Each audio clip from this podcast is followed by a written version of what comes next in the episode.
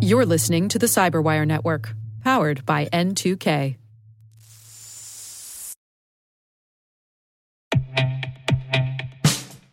And now, a message from Cyberbit. Mastering cybersecurity is like mastering a sport. You build muscle memory through rigorous practice, then you train as a team to foster cohesion while operating under pressure. Like athletes, cybersecurity professionals thrive on hands on simulation. But traditional courses, certifications, and open source labs won't build you a winning team. You need Cyberbit. Cyberbit offers a hyper realistic simulation environment for your SOC, IR, and C suite to refine your skills, all using the market leading SIEMs, EDRs, firewalls, and WAFs they use every day. Cyberbit is offering Cyberwire listeners a free live fire exercise. Sign up your team now at cyberbit.com slash cyberwire.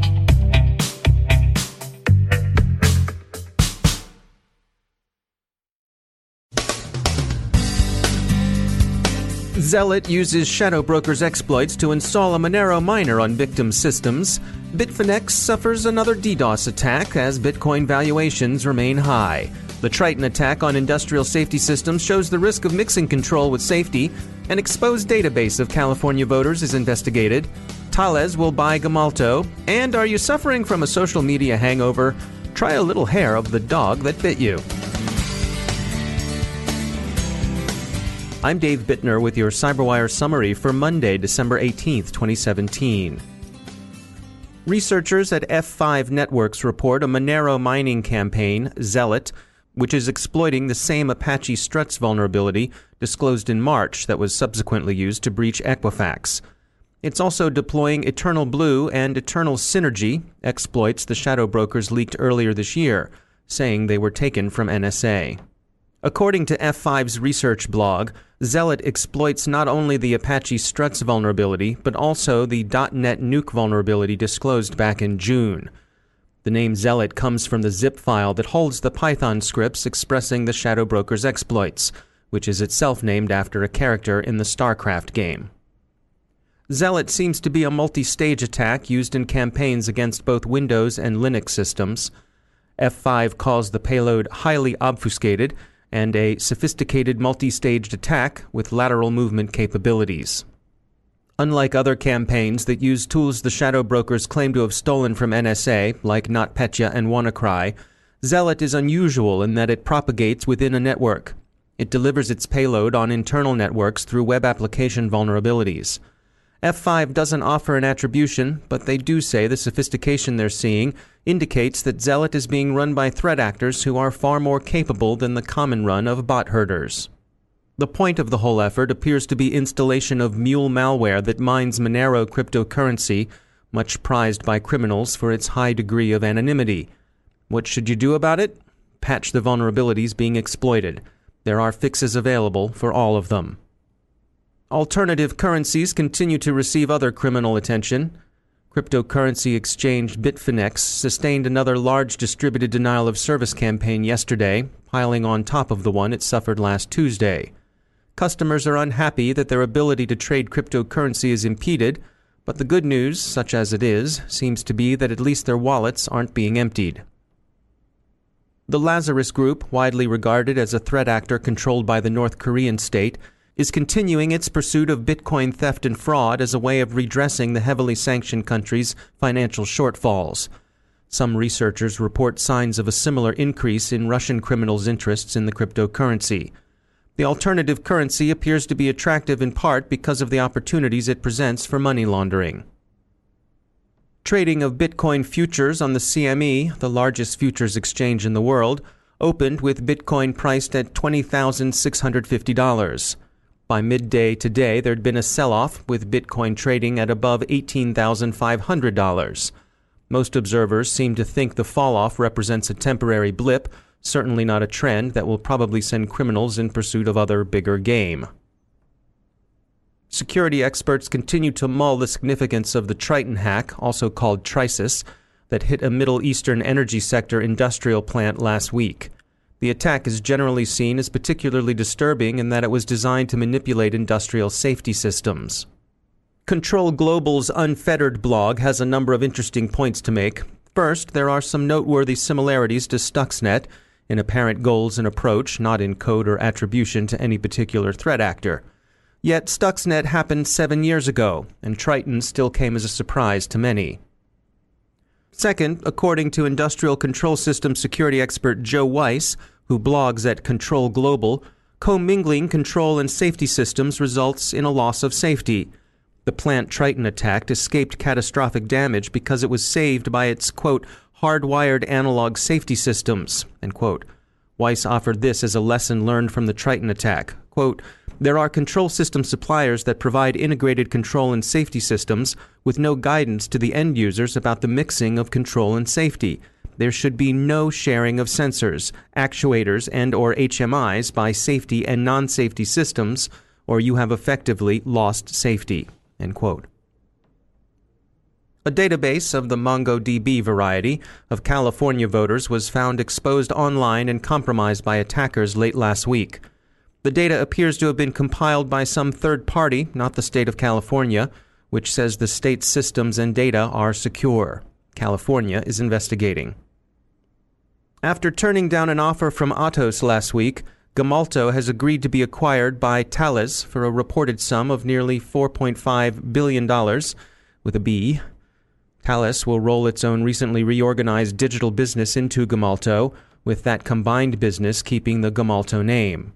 The acquisition is said by the Financial Times to create a top three digital security player. The purchase is expected to close in the second half of 2018. And finally, do you find yourself just passively consuming social media content? Click, scroll, scroll, scroll, click, click, click, like that? There's research out from several sources, including the University of California, San Diego, and Yale, that suggests social media may impair mental health. It seems that Facebook and so forth can lead to, as the Times of London puts it, depression, low self esteem, and feelings of isolation, particularly among the young. Thus, your tween child seems a dull dog. And why? Because the kid down the block is Facebooking away from Disney World, while your child is still stuck in Rosada or Nutley or Overland Park or Smethwick or wherever. And so your child might suffer low moods. Facebook has begun to engage with this research. The company's director of research commented, quote, in general, when people spend a lot of time passively consuming information, reading but not interacting with people, they report feeling worse afterward. End quote. But there's hope. Sure, maybe just reading Facebook may impair mental health, but you don't have to just read. That's for chumps anyway. You should post and talk more on, wait for it, Facebook. So maybe take a little of the hair of the dog that bit you, friends.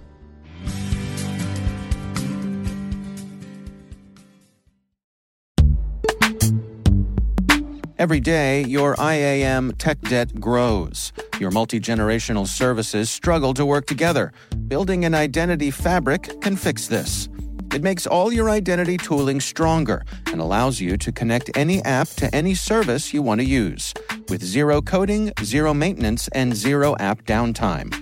Strata's identity orchestration platform separates the identity logic from your applications so you can optimize existing IAM tools and manage them in a single control plane. Now, every vendor, standard, and architecture work together. In short, building your identity fabric means you can secure your non standard apps, keep your complex access policies, retire outdated IDPs, and modernize in record time. So build your fabric with Strata Identity and get rid of tech debt for good. Visit strata.io slash cyberwire, share your identity priorities, and receive a pair of AirPods Pro. Offer valid for organizations over 5,000 employees. Connect today at strata.io slash cyberwire.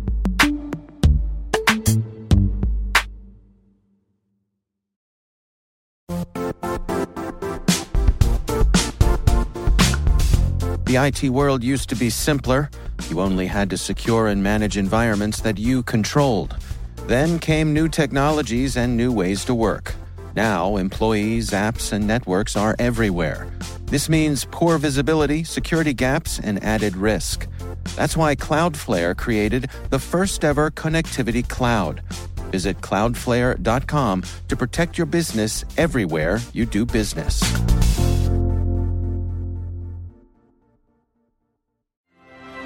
And I'm pleased to be joined once again by Johannes Ulrich. He's from the SANS Technology Institute, and he's also the host of the ISC Stormcast podcast.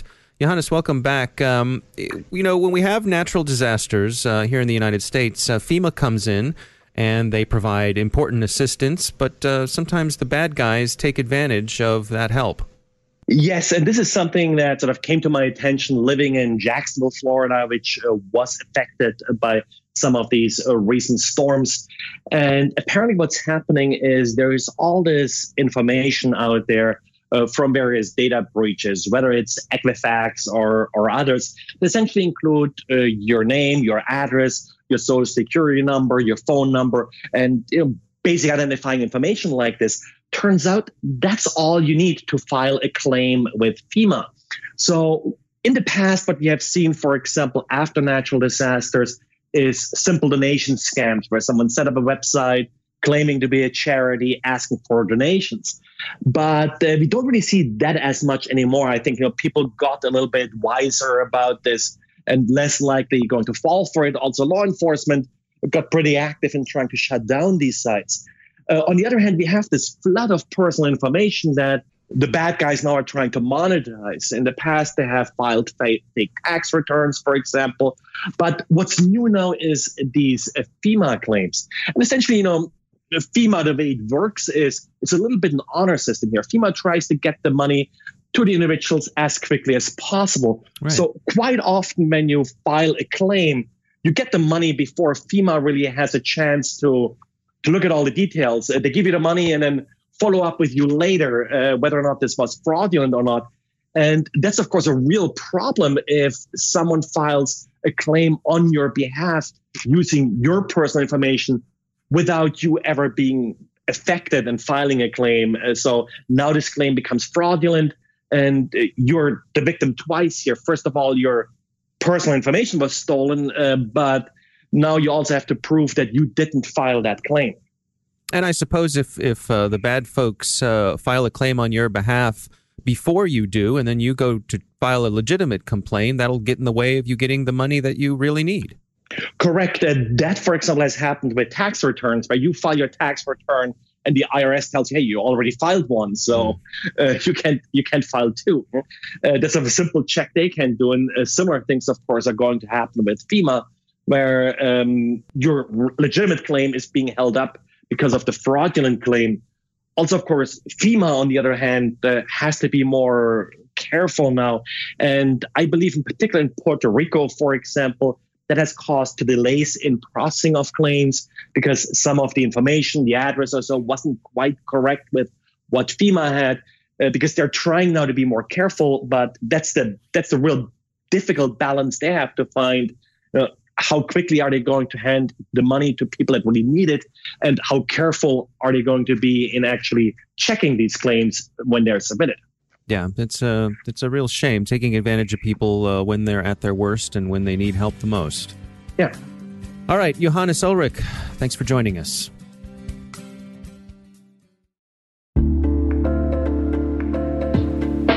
Are lengthy security reviews pulling attention away from your security program? With the largest network of trust centers, Vanta can help you streamline security reviews to win customer trust, save time, and close deals fast.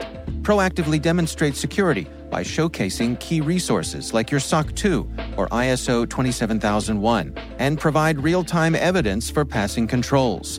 And when a security questionnaire is required, Vanta takes the first pass for you.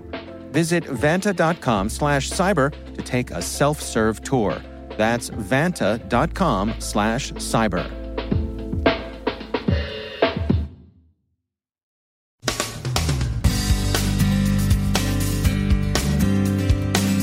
And that's the Cyberwire. We are proudly produced in Maryland by our talented team of editors and producers. I'm Dave Bittner. Thanks for listening.